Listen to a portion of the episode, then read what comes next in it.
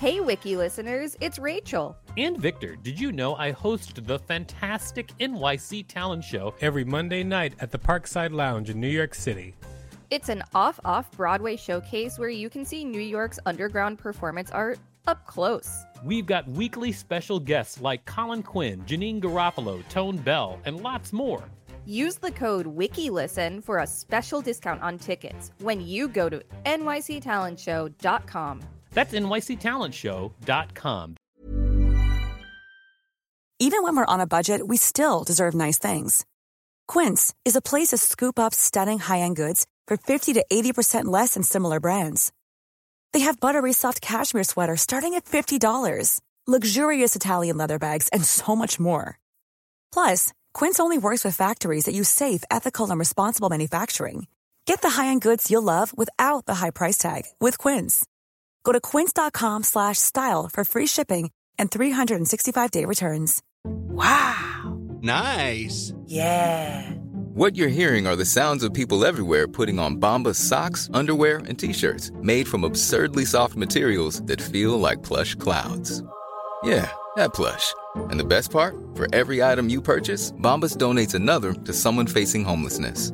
Bombas. Big comfort for everyone. Go to bombas.com slash ACAST and use code ACAST for 20% off your first purchase. That's bombas.com slash ACAST. Code ACAST.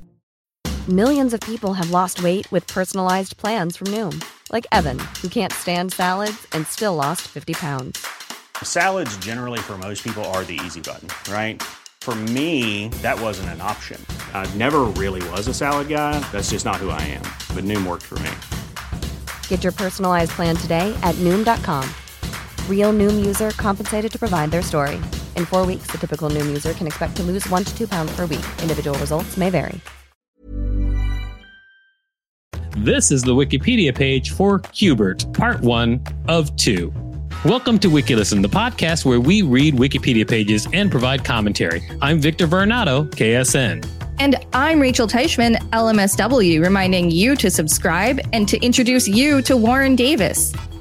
That's right. Warren Davis is here. Warren Davis is uh, one of the creators of Q*bert. And I'm so happy to hello. have you here. Hello. is this where I say hello? Hello. Yes, please. I am uh, thrilled to be here. I'm thrilled that you are here.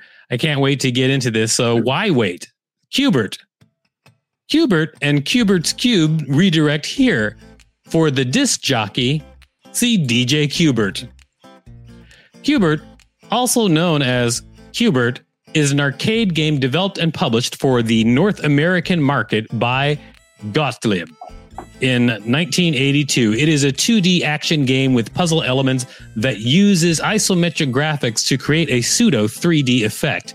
The objective of each level in the game is to change every cube in a pyramid to a target color by making Q*bert the on screen character, hop on top of the cube while avoiding obstacles and enemies. Players use a joystick to control the character. The game was conceived by Warren Davis and Jeff Lee. Lee designed the title character and original concept, which was further developed and implemented by Davis. Q*bert was developed under the project name Cubes. Oh, yeah? When did you guys ditch the name Cubes? Uh, so, well, it, it, it, was an unofficial name. It was never officially named anything uh, while it was being developed. I called it Cubes when I started it uh, for lack of any other name. Um, but again, you know, talking about Wikipedia, uh-huh. um, the problems with Wikipedia frequently are not that something it says is blatantly false. It's that the way it's presented gives you a false impression of the fact. So there's a fact somewhere in there. Like, for example, uh-huh. I did call it it was developed under the project name Cubes. That is correct. But like you, it, it, it makes it, it implies in a way that that was an official name. And it, it wasn't. It's just what I, you know, it's just what I called it myself because nobody called it anything while I was developing it. It was just some game I was developing. This is the first time ever on WikiListen you are the citation that was needed. You well, are. That, the actual citation. Th- This brings up a whole other very interesting point. I don't know if you've ever clicked on the talk tab at the top Oh, yes. of an article. Mhm. I, Yeah. I definitely have. Yes. It gets real you have- dramatic in there. if you have writ- if you have read the talk tab for Q*bert, you will see a conversation between me and the people who run Wikipedia, apparently. Um, and the interesting thing is that I I personally would not be a uh, verifiable citation for anything. But this Um, interview itself could be a variable, verifiable citation, actually. So in a way, exactly, we exactly. superseded that system. Right. And there, there, you, if you, go- if you go into the talk tab and read it, I don't know if you want to make that part of this, but there's a whole conversation because I actually tried to correct this page years ago. and, and every time, every like a week later, I'd look at it and it would be reverted back. I mean, I Yeah. didn't know you had such an axe to grind with Wikipedia. We didn't know what Oh we were walking God. into. I do have to comment on one very specific thing that you just read. okay. Uh, it says the game was conceived by Warren Davis and Jeff Lee. Lee designed the title character and original concept, which was further implemented by Davis. That's just false. That's literally 100% false. Jeff Lee did design the title character, no All question about that. But Jeff did not have an original concept for Q*bert because there was no original concept for Q*bert. Q*bert began as a programming exercise where I saw a screen filled with cubes and imagined that if they were carved into a pyramid and a ball fell, it would have one of two ways to bounce. And I took it upon myself to create a programming exercise of a ball bouncing down a pyramid of cubes, because then I would learn how to program randomness and gravity. There really, there, there literally was no game design. I programmed that, and that was the beginning of Q*bert because people looked at that and said, "Oh, that's cool. You should do something with that." So I continued to develop it. So the the the the, um, the statement here that Jeff Lee and I love Jeff. Don't get me wrong. You know, uh, one of my dear friends. But uh, the concept here, the, the idea that Jeff came up with the original concept is it's just a false statement. It's just not true.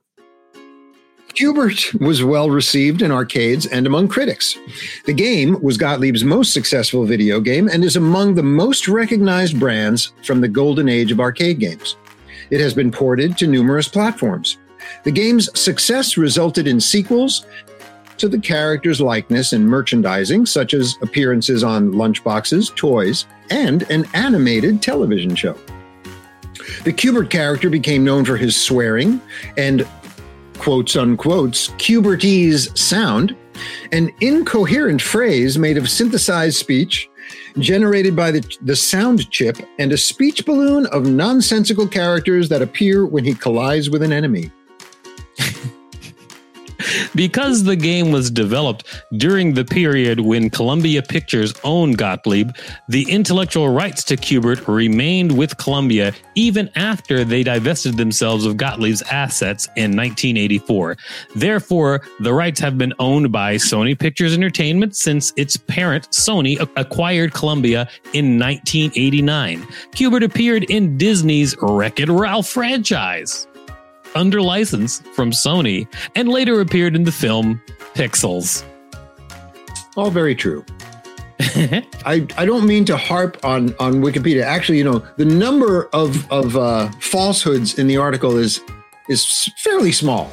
You know, it, it gets a lot of it right. I don't want to imply that they're they've done a terrible job here. I don't know that any piece of written text about anything is 100% correct. So I don't think I don't think it's a problem. Okay. I mean, I don't think that it would be a problem that you would point that out because I'm sure they understand that everything can't be correct. I'm sure you're not the only person who's read Wikipedia and thought this isn't accurate to what I have experienced. Well, I feel it. It uh, part of the purpose I always felt of Wikipedia is that it should be correctable. In, incorrect information should be correctable to the point where it, you know, there there isn't any incorrect information in Wikipedia. Absolutely, I agree with you. However, I do understand that they want veri- verifiable sources because you want to go to whatever. Because if you're the source and you just change it, then they can't really put you out as a verifiable source unless the world has your number. Um, wait, where were we? Oh, We're at gameplay. Gameplay. Q*bert is an action game with puzzle elements played from an axonometric third person perspective con- to convey a three dimensional look.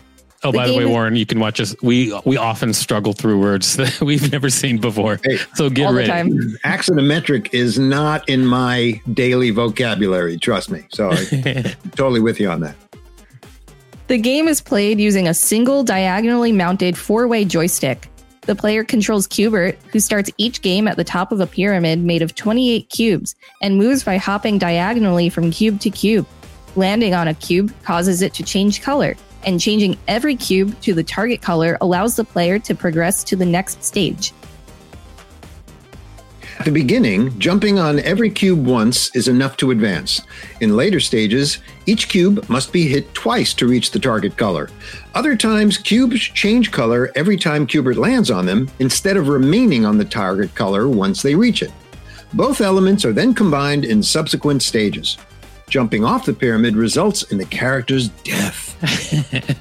Wiki listeners, you can play some Q*bert and listen to this quick break to help support us.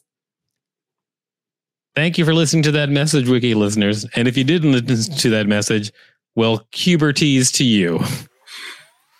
The player is impeded by several enemies introduced gradually to the game.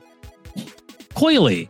Coily first appears as a purple egg that bounces to the bottom of the pyramid and then transforms into a snake that chases after Q*bert.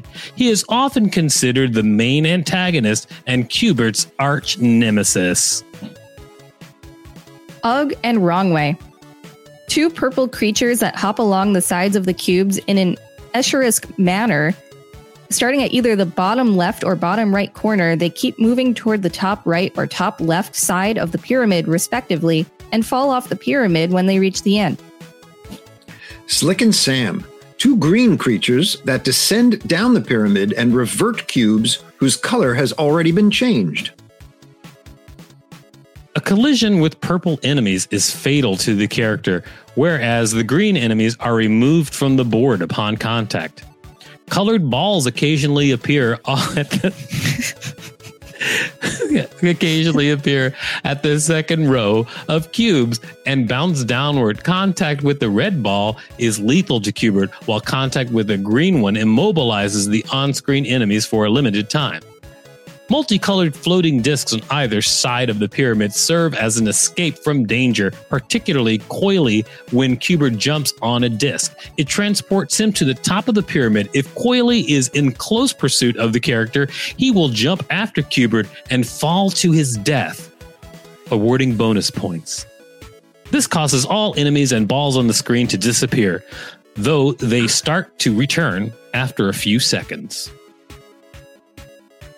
Points are awarded for each color change 25, defeating Coily with a flying disc 500, remaining discs at the end of a stage at higher stages 50 or 100, and catching green balls 100 or Slick and Sam 300 each. Bonus points are also awarded for completing a screen, starting at 1000 for the first screen of level 1 and increasing by 250 for each subsequent completion, up to 5000 after level 4. Extra lives are granted for reaching certain scores, which are set by the machine operator. It does say that the operators can set the, the level at which you get extra lives.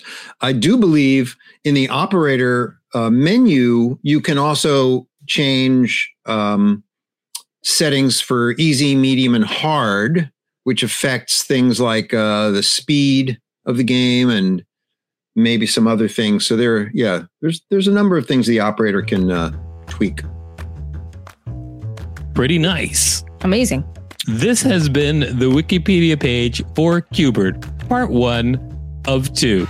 Thanks for listening to WikiListen. You can find us at wikilisten.com and on all social media and on TikTok at WikiListen, except for Twitter, which is at wiki underscore listen. Don't forget to smash that subscribe button with your Q*bert joystick. Yes, if you've got a Q*bert joystick, by all means. If there's a particular Wikipedia page you'd like us to read, please let us know. We'll read it. Hi, this is Craig Robinson from Ways to Win, and support for this podcast comes from Invesco QQQ. Invesco QQQ is proud to sponsor this episode and even prouder to provide access to innovation for the last 25 years. Basketball has had innovations over the years too. We're seeing the game played in new ways every day.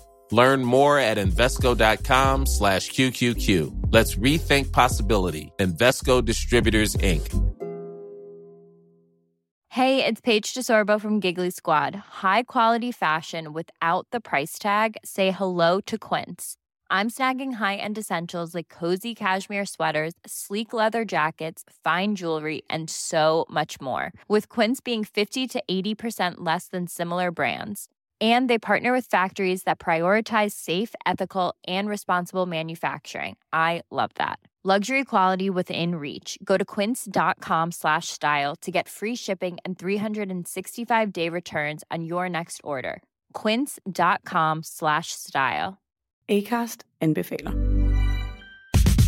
Mit navn er Anders Morgenthaler. Over for mig sidder Roald Bergmann. Vi har lavet en ny podcast, der hedder Dopaminklubben. Og Dopaminklubben er en klub, hvor ADHD er fucking sjovt, og hvor det griner. Det behøver ikke at være super alvorligt. Vi er skide trætte af alle de der podcasts, der forklarer mig og nederen der. Vi gør grin med vores ADHD. Mulig ADHD. Ja, vi udreder mig, fordi nogen siger, at jeg har det. Jeg ved det ikke rigtigt, det finder vi ud af. Vi har i hvert fald lavet vedmål.